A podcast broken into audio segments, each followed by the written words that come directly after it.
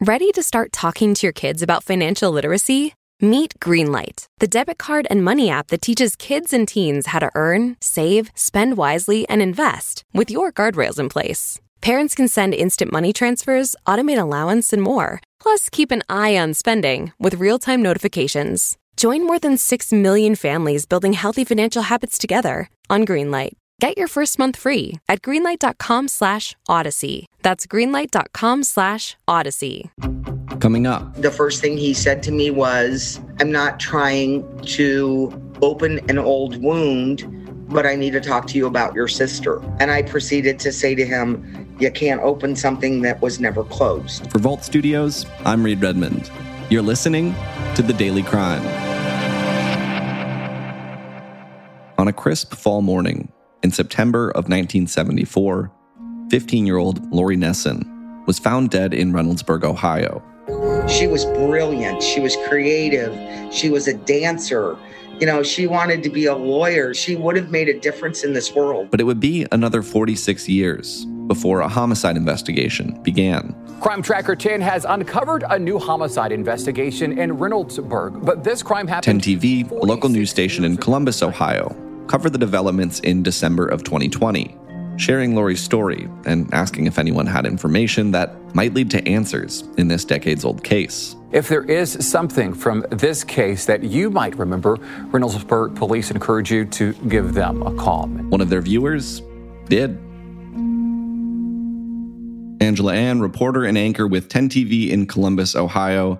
This is just an incredible story that you've been covering and that your coverage has actually had an impact on. And we'll get to all of that. But to start, take us back to 1974.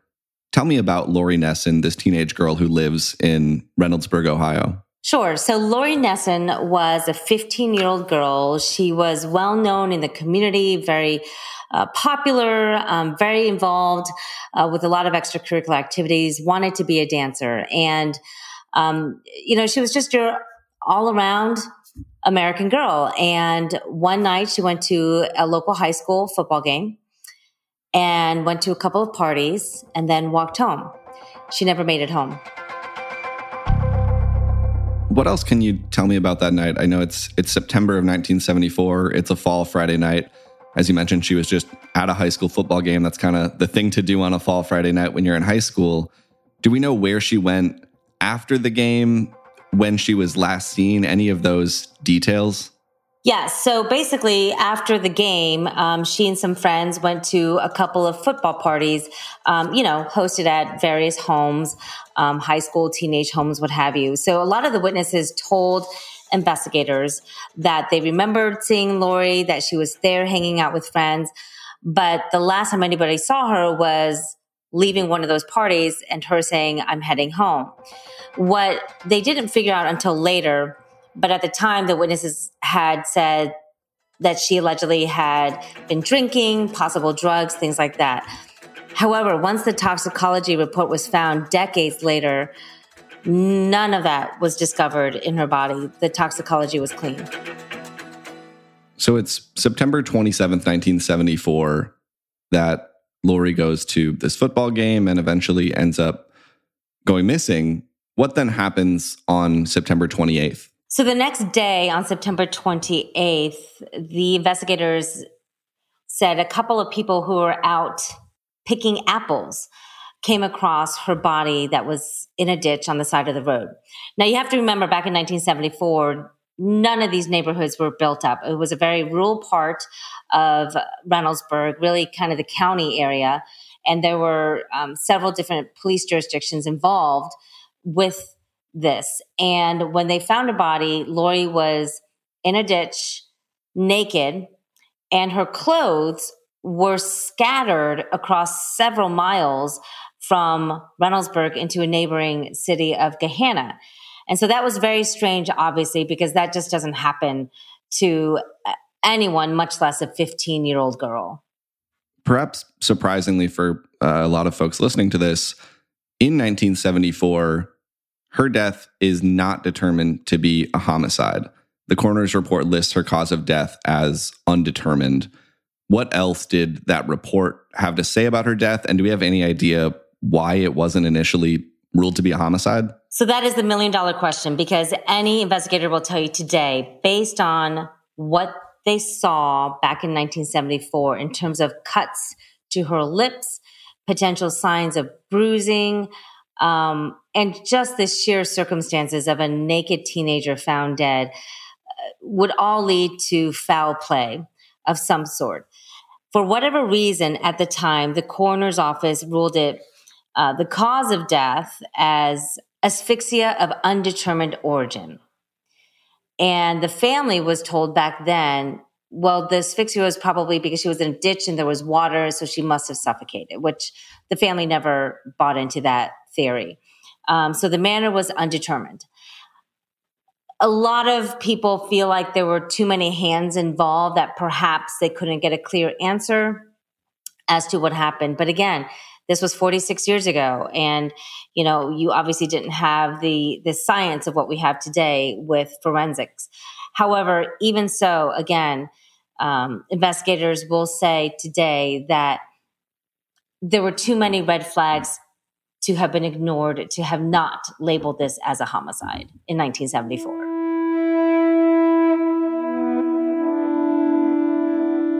So the case pretty much went cold until 2019 when a third shift patrol officer who happened to have a daughter who was the same age as Lori at the time just realized, you know, I, I wonder whatever happened to this case. And for him, you know, he's heard rumors about the Lori Nesson case. People talk about it, but just thought, what if this was my daughter? And how would I feel as a family member not having these answers? So he took it upon himself to review the case and take a look at some of the evidence. And speaking about what it's like for a family to not have those answers, I know in recent years you've spoken with Lori's sister, who's the last surviving immediate family member, Tony Hastings. What did she have to say about how Lori's death and how going without these answers for such a long time affected her family? It was devastating for Tony. When this happened in 1974, this didn't just happen to me and my mom. This totally changed everything for all of us. She said that this changed everything, not just for her or her family, but really for the community. Back then, again, 1974, parents would let their kids walk miles by themselves uh, without really any worry. Um, but because of the manner of how Lori was found, and even though it wasn't ruled a homicide, people there just stopped doing what they normally would do for quite some time. And even speaking with some people who remembered Lori's death back in 1974 that still live in the area, this has haunted them for the past four decades. They remember the case. They remember how they started using the buddy system and they just remember how everyone felt there was something wrong about the case, but they didn't have the answers. For Tony, she said it was devastating. Um, her mother never got over it, was always in, in, grieving over it. You know, Tony was only a couple of years younger than Lori at the time. And she just vaguely recalls seeing so many people in her home that next morning and being told that her sister was dead. And at the time, she just couldn't wrap her head around what that meant as a 13 year old. And even today, there's there is so much for Tony to consume and absorb and really understand now of how her sister died. You mentioned the officer who ultimately decides to take another look at this case starting in 2019. His name is Officer Craig Bradford.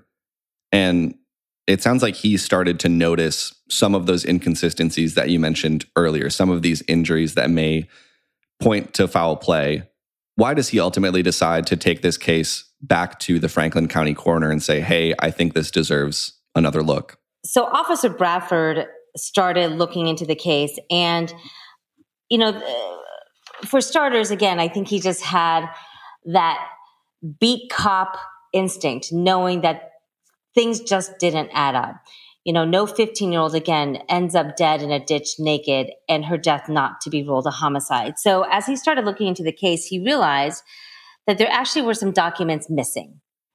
And to him, you know, there's a checklist when you have these types of investigations of things that should be in there but weren't photographs, toxico- toxicology reports. Um, and so he said he basically had to go on a hunt to find those documents. And he's hunting down those records within his own department or at least within law enforcement? Right. Um, but again, because they were investigated by different departments, you know, Columbus had their crime scene unit out there. So they kept some of the records. Um, so again, there were many things that he wanted to find, one of which was the toxicology report. And he said, based on some interviews from the kids that were interviewed, the report should have supported their statement saying that you know, Lori possibly ingested or drank something, what have you, but there was nothing, absolutely nothing, all the way down the line no drugs, no alcohol, nothing in her system. Hmm. So that was one red flag. Then he talked about the autopsy listing some cuts to her lips that to him would have indicated foul play, but he didn't have any of the photos, so he had to go hunt for those. And he said once he found those pieces of evidence. It was his aha moment. And the way he described it, you could see kind of the that was the game changer for him, where he realized we're onto something. And so he gathered up as much as he could and he decided to take it to the coroner's office for a review.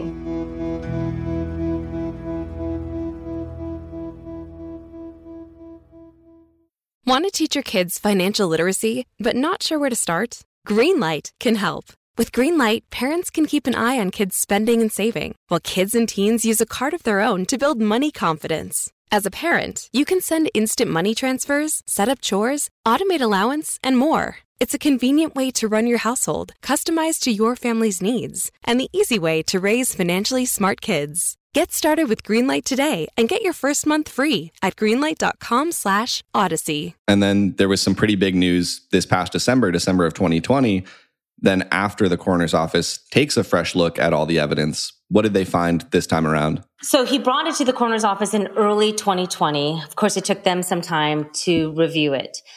They came back with a ruling in September of 2020. And they basically said, after careful review of this case, that they have determined that the cause and the manner of death for Lori Nesson has been changed, and that her death certificate will now say the cause of death undetermined homicidal violence. And that really turned the tide in this case because now, even though it was a cold case, Reynoldsburg police, in essence, had an open homicide investigation on their hands. You and 10 TV then covered the updates in this case this past December. And as with most cold case stories, your coverage includes law enforcement and Lori's sister pleading with the public for someone to come forward. We hear this familiar refrain that somebody out there must know something that could lead to who did this. And it turns out someone watching your story in December did know something. What happened after that story aired? This is pretty unbelievable. Normally, we do see these cases, we report on them, and then everything goes quiet. Police might get a few leads here and there, but they might be things that they've already investigated or something that they've already known about. Um, but you know, they always say there's there's no tip too small. Well, this was a perfect example of that. Reynoldsburg police say a woman called right after seeing our story in December, claiming Lori Nesson's. A woman happened to be watching 10 TV News and caught the tail end of our story and went online to see the whole thing. And she said to herself, This sounds awfully familiar to what happened to my cousin Karen Adams. Hmm. And she called in to Reynoldsburg Police that night with that same exact information. My cousin Karen Adams, who was 17 at the time, was murdered in 1975. Nearby, her body was found in a ditch and she was naked. And the investigators, of course, when our story aired that evening, they weren't in the office, but the message was relayed to them. So the very next day, Sergeant Jim Coslow spoke with this tipster and said, Tell me more about what happened to your cousin Karen. And Karen Adams was a cold case as well in our area from 1975. And it wasn't solved until 2011 through DNA. Hmm.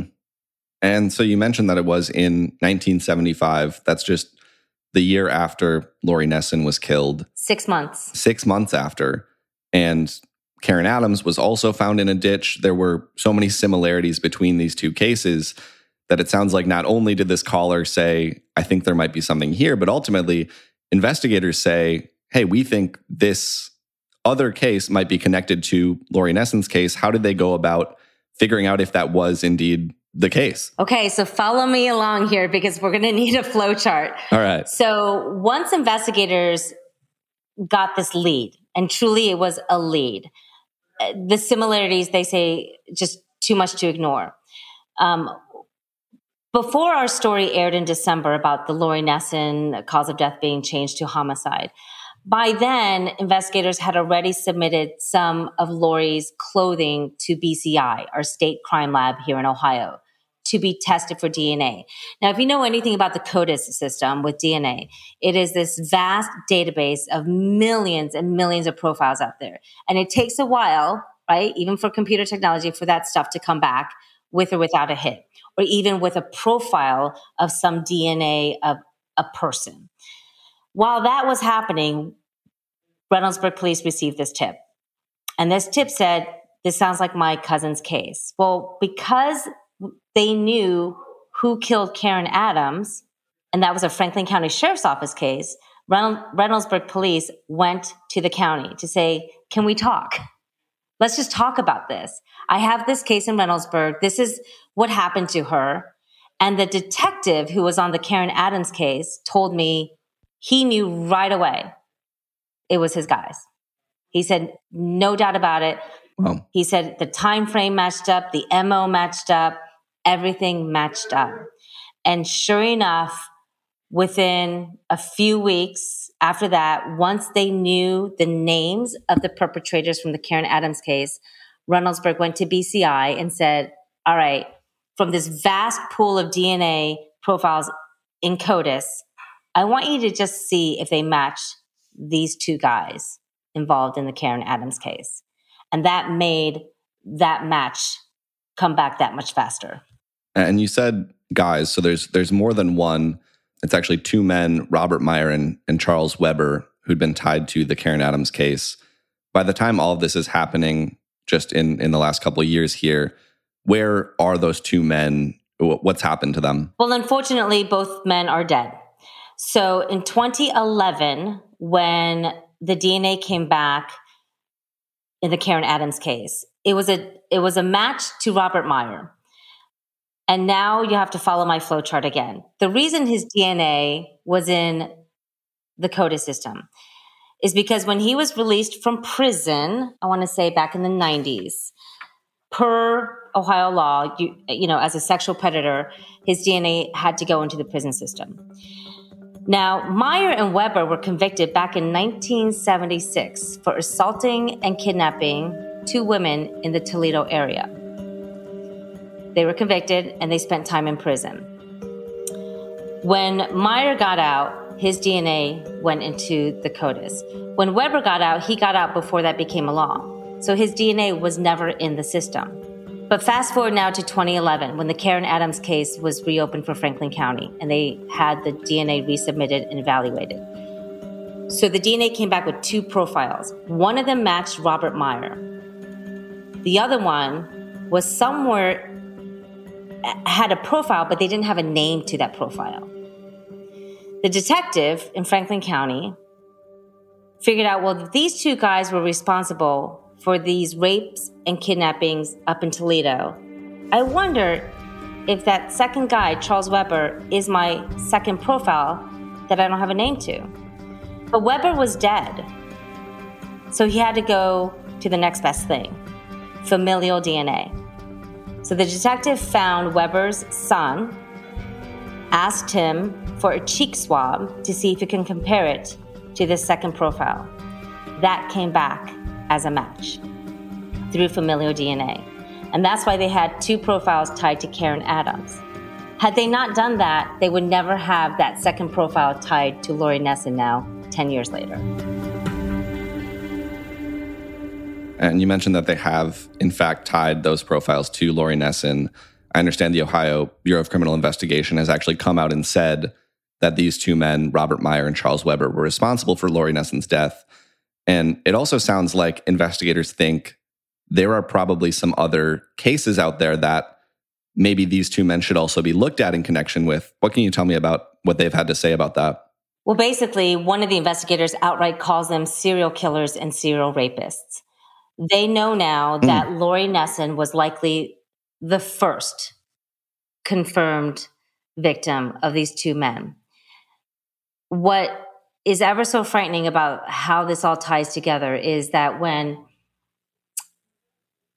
when Meyer got out of prison first in the 70s, and again, these two met in prison back in the 60s. That's how they knew each other for other crimes. Meyer got out, moved into Whitehall. Then his buddy, Charles Weber, got out and moved into Whitehall. I believe it was on September 16th of 1974. 12 days later, Lori Nesson was killed. Um, six months later, Karen Adams was killed. Karen Adams happened to live on the same street as Meyer and Weber back in Whitehall when they lived down there. Then the two disappeared, and then they were convicted in 1977 for the raping and kidnapping of two women, at least two women up in Toledo.